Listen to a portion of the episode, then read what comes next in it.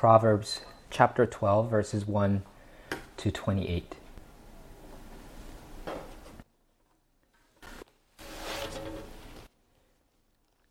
Whoever loves discipline loves knowledge, but he who hates reproof is stupid. A good man obtains favor from the Lord, but a man of evil devices he condemns. No one is established by wickedness, but the root of the righteous will never be moved. An excellent wife is the crown of her husband, but she who brings shame is like rottenness in his bones. The thoughts of the righteous are just, the counsels of the wicked are deceitful. The words of the wicked lie in wait for blood, but the mouth of the upright delivers them. The wicked are overthrown and are no more, but the house of the righteous will stand. A man is commended according to his good sense, but one of twisted mind is despised. Better to be lowly and have a servant than to play the great man and lack bread. Whoever is righteous has regard for the life of his beast, but the mercy of the wicked is cruel. Whoever works his land will have plenty of bread, but he who follows worthless pursuits lacks sense. Whoever is wicked covets the spoil of evildoers, but the root of the righteous bears fruit. An evil man is ensnared by the transgression of his lips, but the righteous escapes from trouble. From the fruit of his mouth a man is satisfied with good, and the work of a man's hand comes back to him. The way of a fool is right in his own eyes, but a wise man listens to advice. The vexation of a fool is known at once, but the prudent ignores an insult. Whoever speaks the truth gives honest evidence, but a false witness utters deceit. There is one whose rash words are like sword thrusts, but the tongue of the wise brings healing. Truthful lips endure forever, but a lying tongue is but for a moment.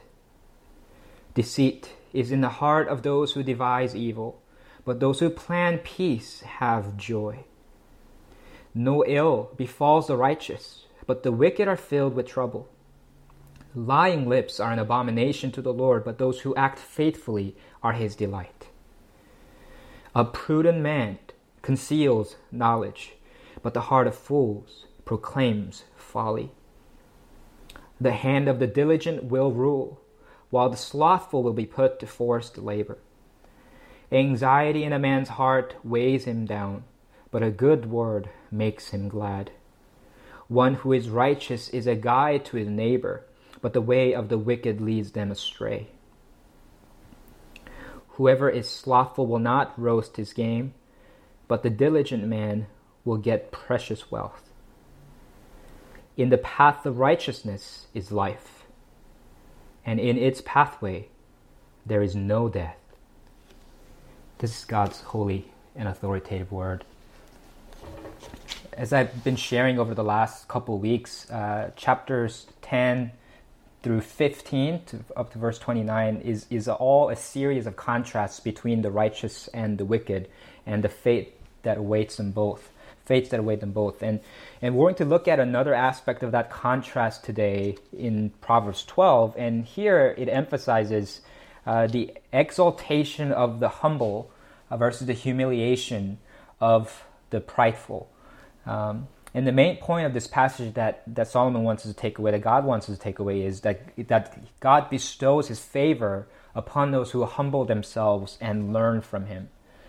Um, and this chapter can be divided further into uh, two subsections. First, it talks about loving discipline in verses 1 to 14, and then it talks about listening to advice in verses 15 to 28. That's a general heading uh, that the kind of the head verses in each of the subunits talk about.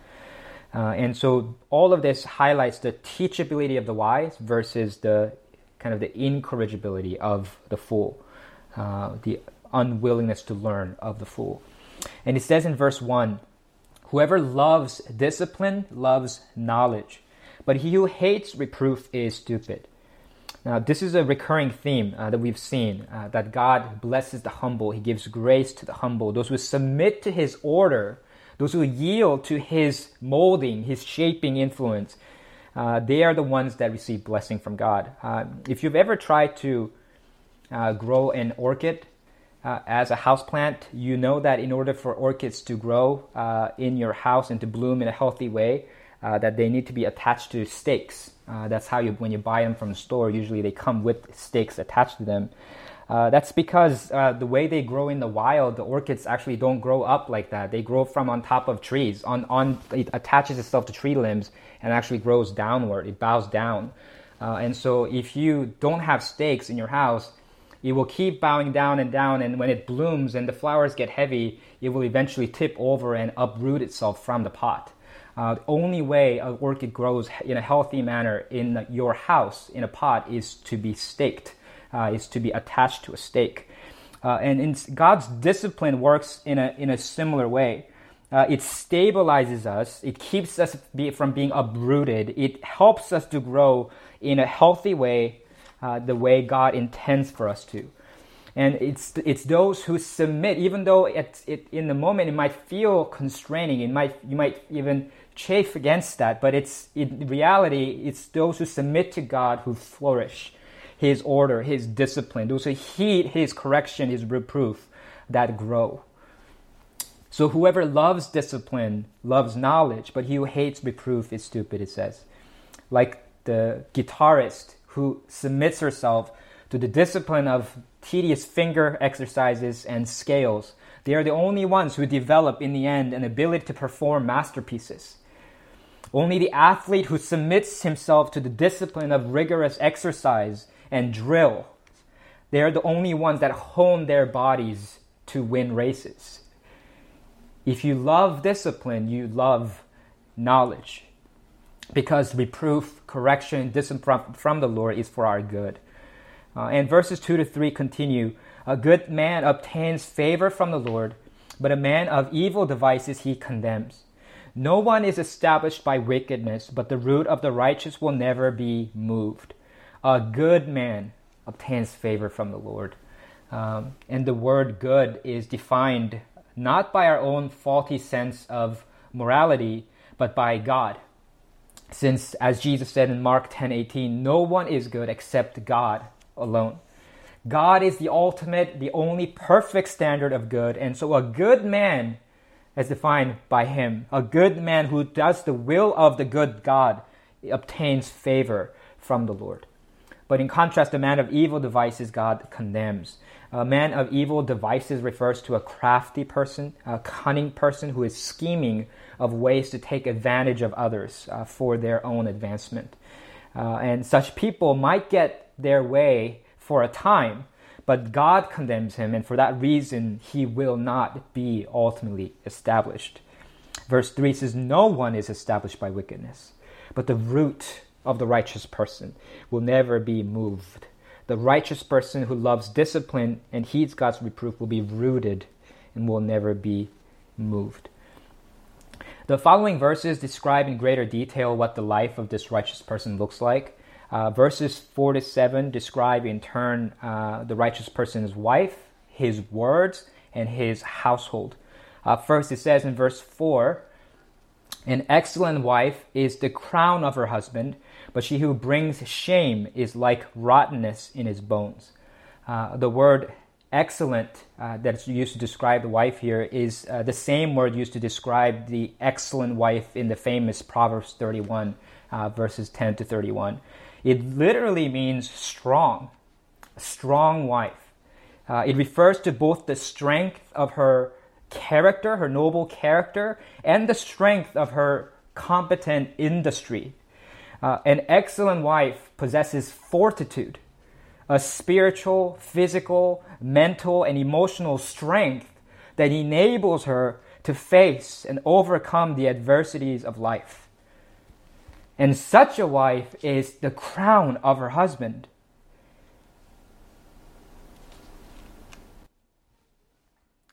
Can't help but think about my own wife as I'm talking about the crown of her husband. She is his pride, his joy. The, the crown is a symbol of honor and authority.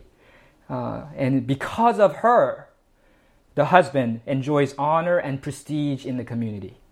Because of her, he is the man he is. Because of the excellent wife she is. And in contrast, she who brings shame is like rottenness in his bones. Unlike the excellent wife who brings her husband honor, there's a wife who brings him shame. Not only does this wife not bring her husband honor in public, she also makes his life miserable in private. This is described by the rottenness in his bones. Uh, when your uh, blood forming stem cells in the bone marrow are destroyed, uh, it causes fatigue and shortness of breath so that you can't even do the lightest exercises. Uh, it makes you bruise and bleed more easily. It literally saps you of your vitality and strength and destroys you from the inside out. And that's what the wife who brings shame to her husband does. Uh, her influence in his life is like rottenness in his bones. The wife, this is telling us, has the power to either make or break a man. And if you are a married woman, this is a good question to ask yourself. Does the way you conduct yourself, does the way you support your husband bring him honor or does it bring him shame?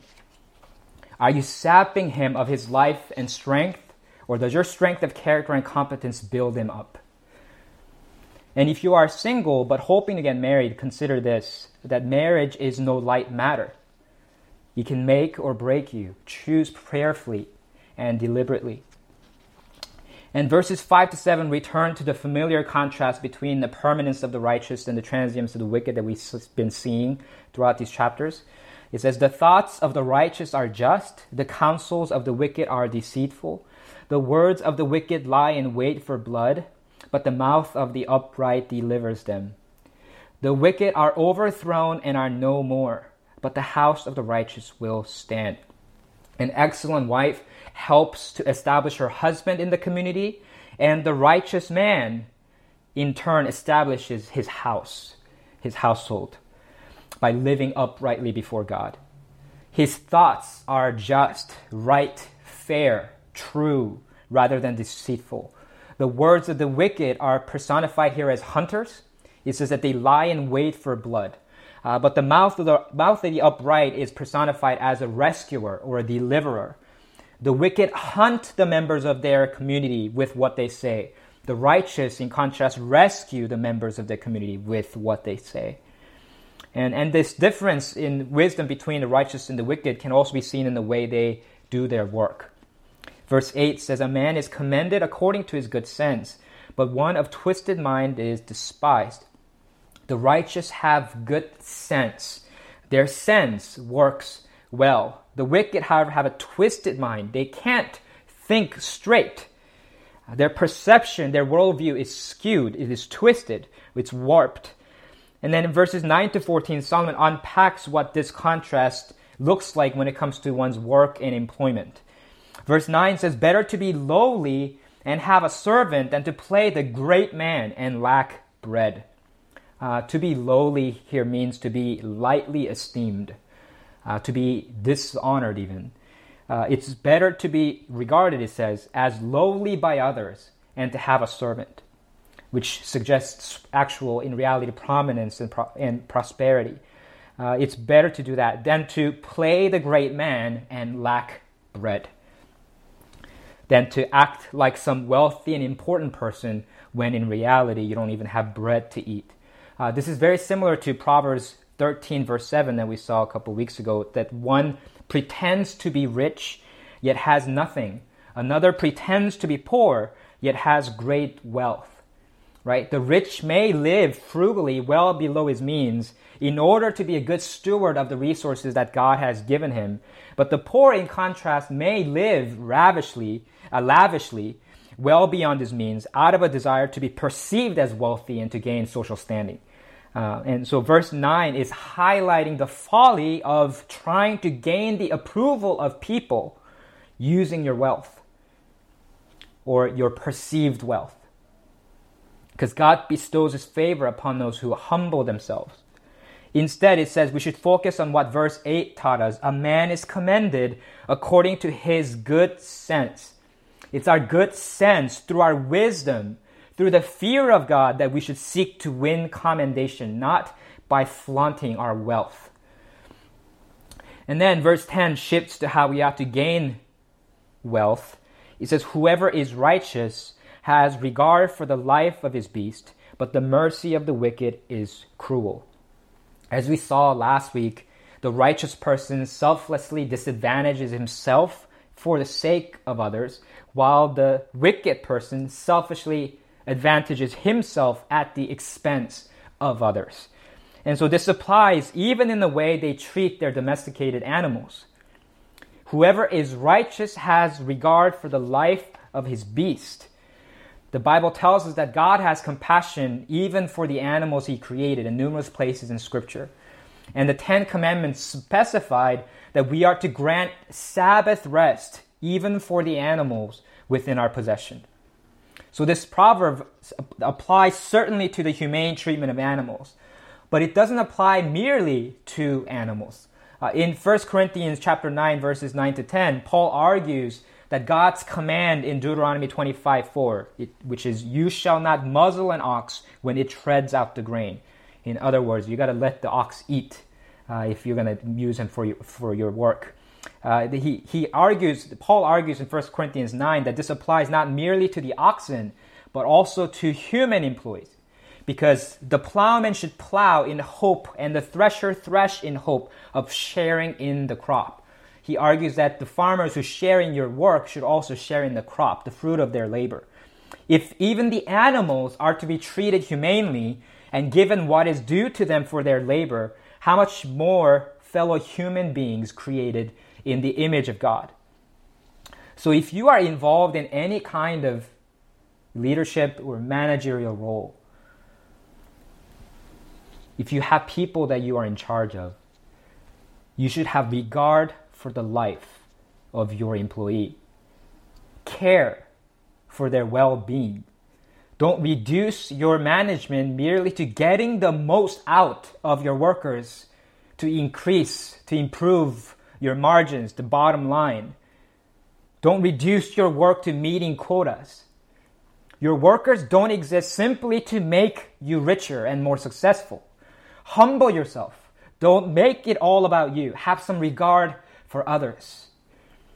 In contrast, the mercy of the wicked is cruel. The mercy, word mercy literally means uh, bowels, your innards.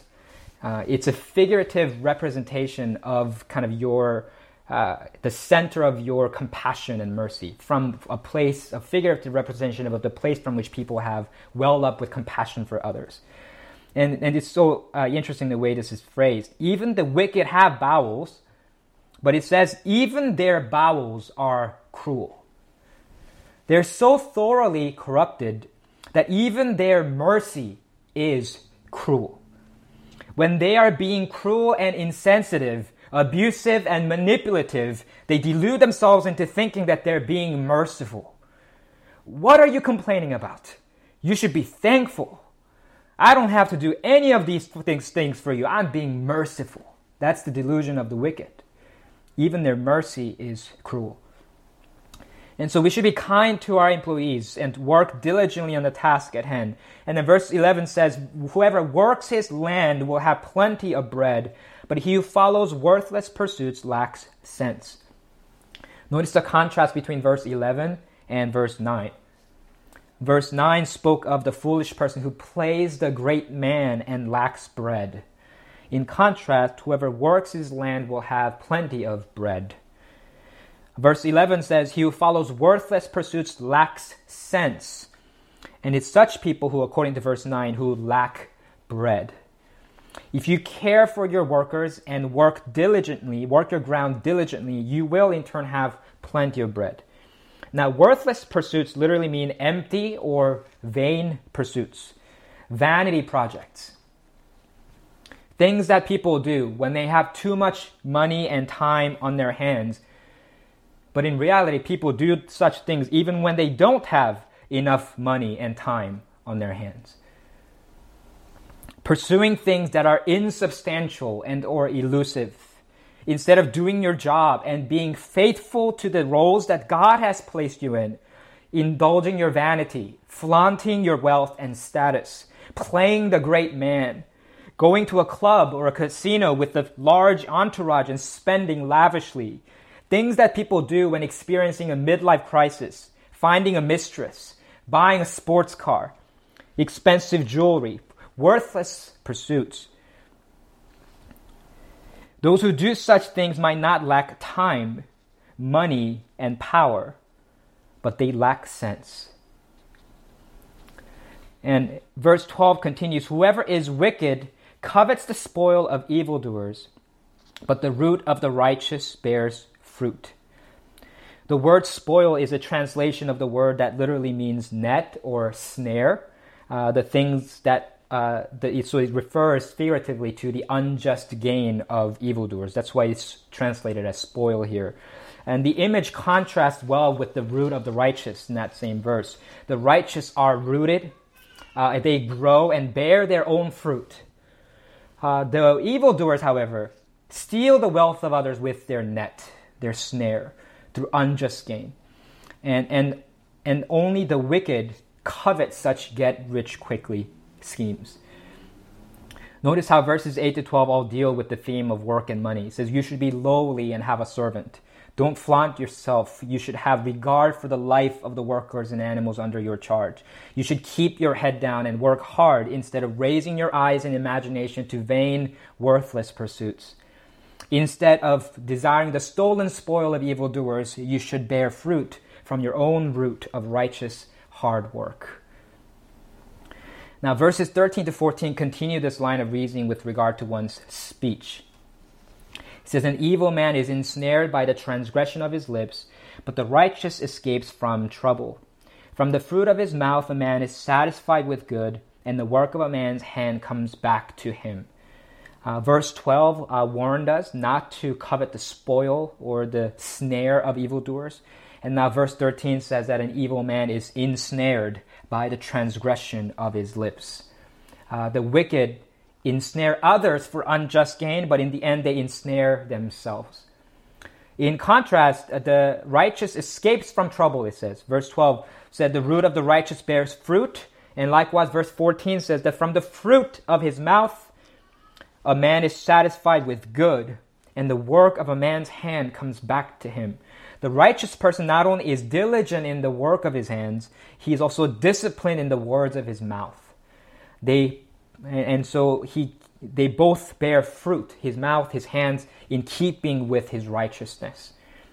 Uh, so, in sum, to summarize all this, the righteous person is humbly submitted to God and lives with the fear of God. He lives and works within the divinely instituted order. The righteous love God's discipline. And, and just as the first half of chapter 12 began with the statement about the humility and teach, teachability of the wise, so the second half begins with a similar statement in verse 15. The way of a fool is right in his own eyes, but a wise man listens to advice. Thinking that you're always right, this kind of stubborn self assuredness that we can cultivate sometimes as sinners, that's the trait of a fool. This fool that this proverb is speaking of is incapable of listening. He never learns because he already thinks he knows everything. In contrast, a wise man listens to advice. This doesn't mean, of course, that a wise man doesn't have any of his own opinions or convictions, but rather he, that he listens to advice. There is a willingness to be challenged or to be corrected. The fool's eyes are full of himself only. But the wise man's ears are full of the advice of many counselors. The wise humble themselves and have a learning posture. Verses 16 to 23 focus on what the way of wisdom looks like in terms of one's speech. It first speaks of the timeliness of wise speech, and then it speaks of the truthfulness of wise speech. First, it speaks of timeliness. Verse 16 says, The vexation of a fool is known at once, but the prudent ignores an insult. The word vexation refers to being agitated, annoyed, or angered. When a fool is agitated or annoyed, uh, it is known at once, immediately. The very same day, you're going to hear something from him. Uh, the fool is easily annoyed and quickly angered. He is characterized by outbursts of anger. He's always ready to pick a fight. He wants everyone to have a piece of his own mind. Uh, compare this to verse 18. There is one whose rash words are like sword thrusts, but the tongue of the wise brings healing. The rash words of fools are like sword thrusts. You don't want to approach someone who is right flailing his arms wildly with the sword in hand, because if you do, you are bound to get hurt. And the fool's rash words are like that. Right? We I, we don't in our house let our kids use sharp knives in the kitchen, understandably because they don't have enough strength and control over the knife. They can hurt themselves and others. The fool likewise has no control over his tongue, which he wields wildly like a dangerous sword, and it cuts. In contrast, the tongue of the wise brings healing.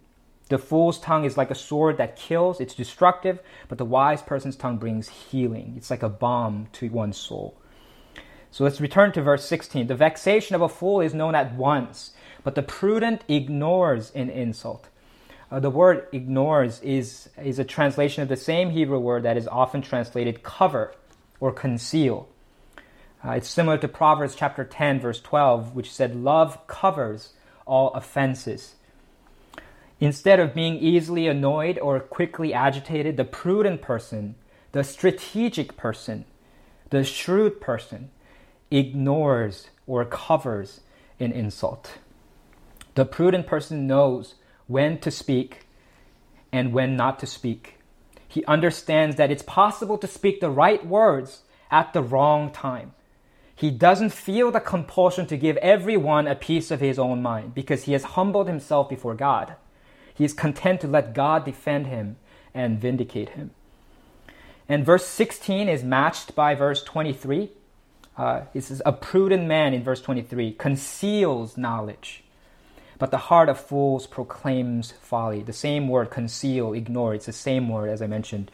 Uh, once again, the wise person is called prudent. He is strategic, he is shrewd, and he conceals knowledge. In contrast, the fool knows no such restraint. He's like a shaken cup of you know, carbonated soda, the drink that bubbles over with fizz. You know, as soon as you open the can, it's he spews out folly wherever he goes. There is no cap on it. Uh, in contrast, a prudent man conceals knowledge. His words are weighed and measured. He knows when to speak and when not to speak. He knows not to waste his knowledge on a blabbering fool. So there's a timeliness to wise speech. In addition to being timely, the wise person's speech is always truthful. It says in verse 17 Whoever speaks the truth gives honest evidence, but a false witness utters deceit. Uh, the New American Standard Bible translates this verse more literally this way He who speaks truth tells what is right, but a false witness deceit. Truth is not only factually true, it is also morally right. When giving a sworn testimony in court as a witness, one must swear to tell the truth, the whole truth, and nothing but the truth. This is crucial because a false witness can destroy an innocent life. A truthful witness does what is right. He does righteousness because he preserves justice. He acquits the innocent and condemns the guilty. Verse 17 is matched by verse 22. Lying lips are an abomination to the Lord, but those who act faithfully are his delight. The word faithfully is the same word that's translated truth in verse 17. To speak the truth is to act faithfully, to do righteousness. Verse 22 gives us the theological basis for truth telling. Lying lips are an abomination to the Lord, but those who act faithfully are his delight. The wise person lives with the fear of God. And it's the fear of God that knowing that you are accountable to God, knowing that He is the Lord and God and judge over all, that fear of God constrains him to tell the truth. That's why in courts people say, I swear to tell the truth, the whole truth, and nothing but the truth. So help me God. The wise person lives under the authority of God. He knows that even if he successfully deceives the human judge, the human jury, he will never deceive the divine judge. And this humility before God constrains him to tell the truth. He says in verses 19 to 21 Truthful lips endure forever, but a lying tongue is but for a moment. Deceit is in the heart of those who devise evil, but those who plan peace have joy. No ill befalls the righteous, but the wicked are filled with trouble. A heart that plans evil is behind the mouth that speaks deceit. In contrast, those who plan peace have joy. Uh, this implies that the heart that plans peace is behind the mouth that speaks truth. Uh, the truth tellers who are concerned with genuine peace, true, lasting peace, instead of fake, false peace. And such a person is rewarded with joy.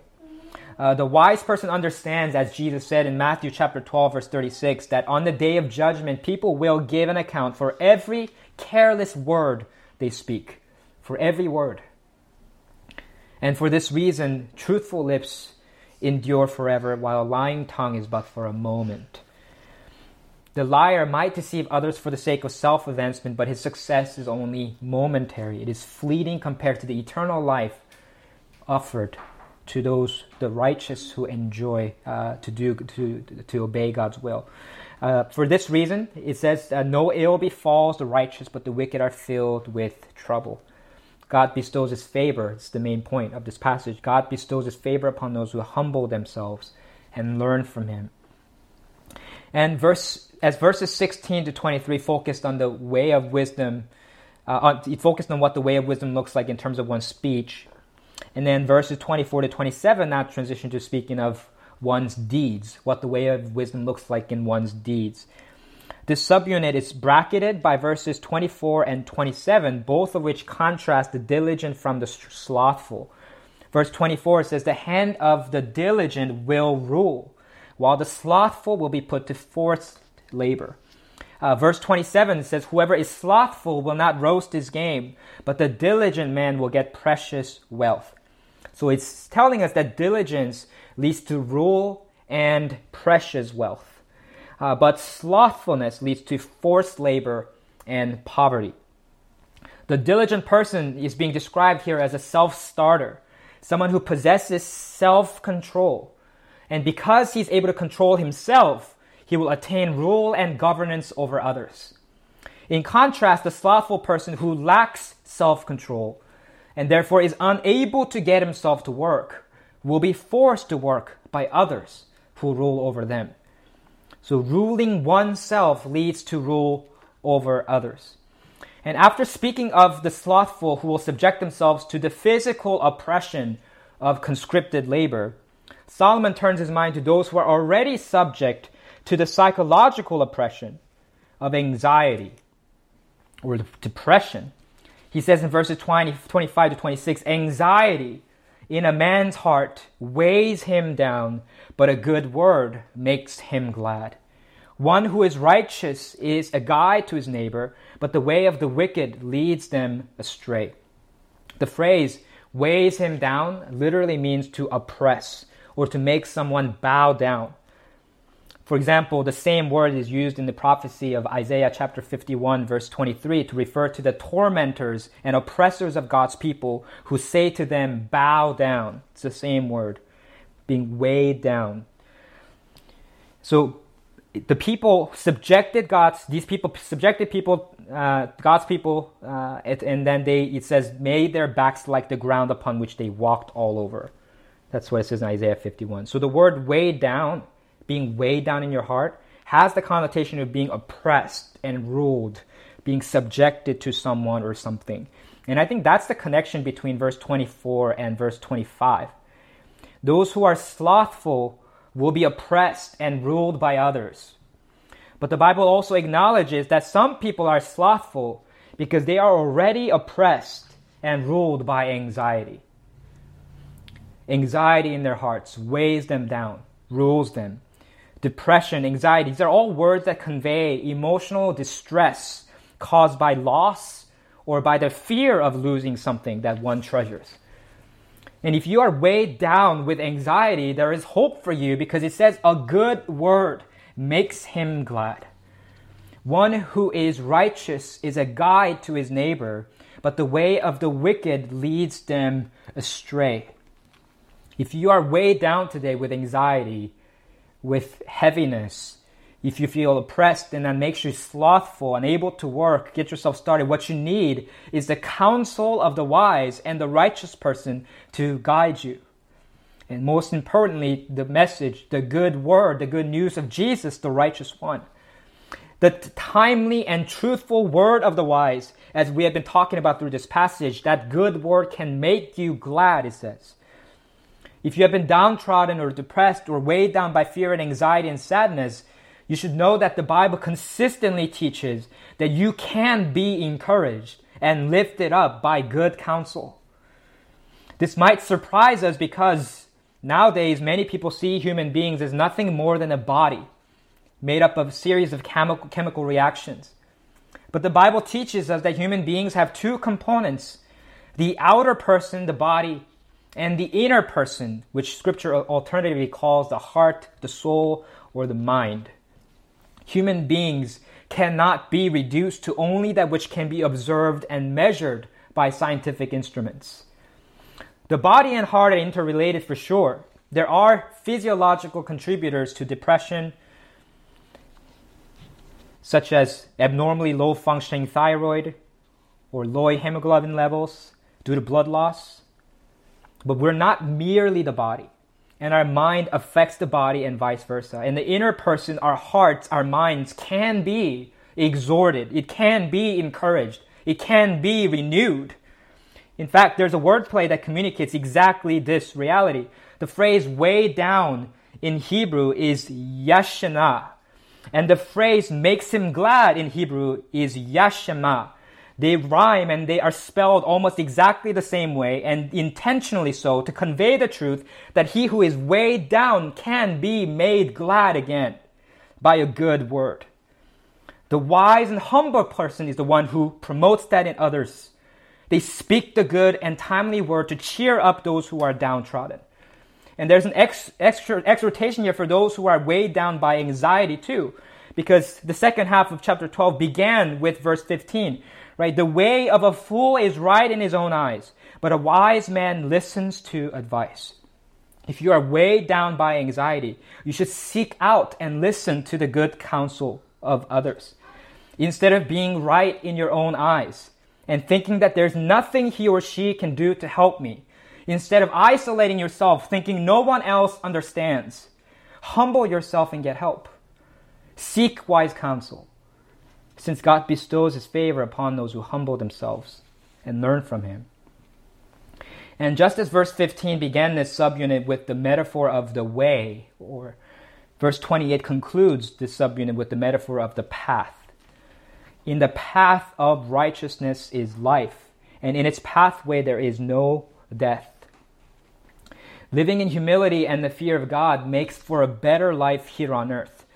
The path of righteousness is life but it leads even beyond this life. In its pathway, there is no death. The New International Version translates that verse this way, verse 28 Along that path is immortality. And it's only when we assume this long view of life, only when we assume an eternal perspective, that we can humble ourselves and learn from God. Because the humble life is the better and the more fulfilling life, but it's not an easy life. It's not easy to love discipline. It's not easy to listen to reproof. It's not easy to restrain our tongue and speak in a truthful and timely way when we are being insulted or when others are lying to get their way. It's not easy to live for the approval of God rather than the approval of people because the approval of people feels so immediate. It's not easy to live with integrity, diligence, and justice when the wicked gain prosperity, power, and prominence all around us through their underhanded ways. And this is why, because it's not easy, Proverbs repeatedly reminds us that in the end, Ultimately, God bestows his favor upon those who humble themselves and learn from him. And this is what our Savior Jesus Christ did to save us to, and to set an example for us. 1 Peter chapter 2 verses 20 to 25 it says if when you do good and suffer for it you endure this is a gracious thing in the sight of God. For to this you have been called because Christ also suffered for you leaving you an example so that you might follow in his steps. He committed no sin neither was deceit found in his mouth. When he was reviled he did not revile in return. When he suffered he did not threaten but continued entrusting himself to him who judges justly. He himself bore our sins in his body on the tree that we might die to sin and live to righteousness. By his wounds you have been healed, for you are straying like sheep, but have now returned to the shepherd and overseer of your souls. There's a lot of parallels with our passage. We had all strayed from the pathway in which there is no death. Like straying sheep, we had all gone astray. We had all rebelled against God's rule in our lives, His constraints. We were all railing against the standards of God's discipline. We were all headed toward eternal death and damnation. But Jesus humbled himself for our sake, and he died on the cross to bear our sins, to pay the price of our rebellion. And now it's by renouncing our pride and humbly submitting to the Lordship of Jesus, saying that I cannot save myself, I can cling to you alone for salvation. That is the only way we can die to our sins and live to the righteousness and get restored to that path in which there is no death. Have you trusted in Jesus for salvation? Have you given your life to Him? Do you have a relationship with Him? Because you can have that. And it's only, for those of you who have already done that, it's only by receiving God's unmerited favor, His grace, bestowed upon us freely on account of what Jesus has done. It's only by receiving that we too can have the mind of Christ and live with humility. Remember what Jesus did for you in order to save us who like sheep had gone astray. Jesus was led like a lamb to the slaughter. It says in Isaiah 53 verse 7, because we had gone astray like sheep, he was led like a lamb to the slaughter, and like a sheep that before its shearers is silent, so he opened not his mouth. Jesus of all people could have defended himself. Jesus of all people should not have been the object of vitriol of foul mouthed people. Jesus, of all people, had a claim, a legitimate claim to righteousness. And Jesus, of all people, deserved to live forever and never experience the bitterness of death. But he was silent for our sake. He was submissive for our sake. He was lowly for our sake. He humbled himself by becoming obedient to the point of death, even death on a cross. It says in Philippians chapter 2. And therefore, because of that, for that reason, it says, God has highly exalted him and bestowed on him the name that is above every name, that at the name of Jesus every knee should bow and every tongue confess, every tongue confess that Jesus Christ is Lord to the glory of God the Father. God bestows his favor upon those who humble themselves and learn from him. The prideful will be humbled, the humble will be exalted. So let's follow in the footsteps of our Savior and walk humbly with our God.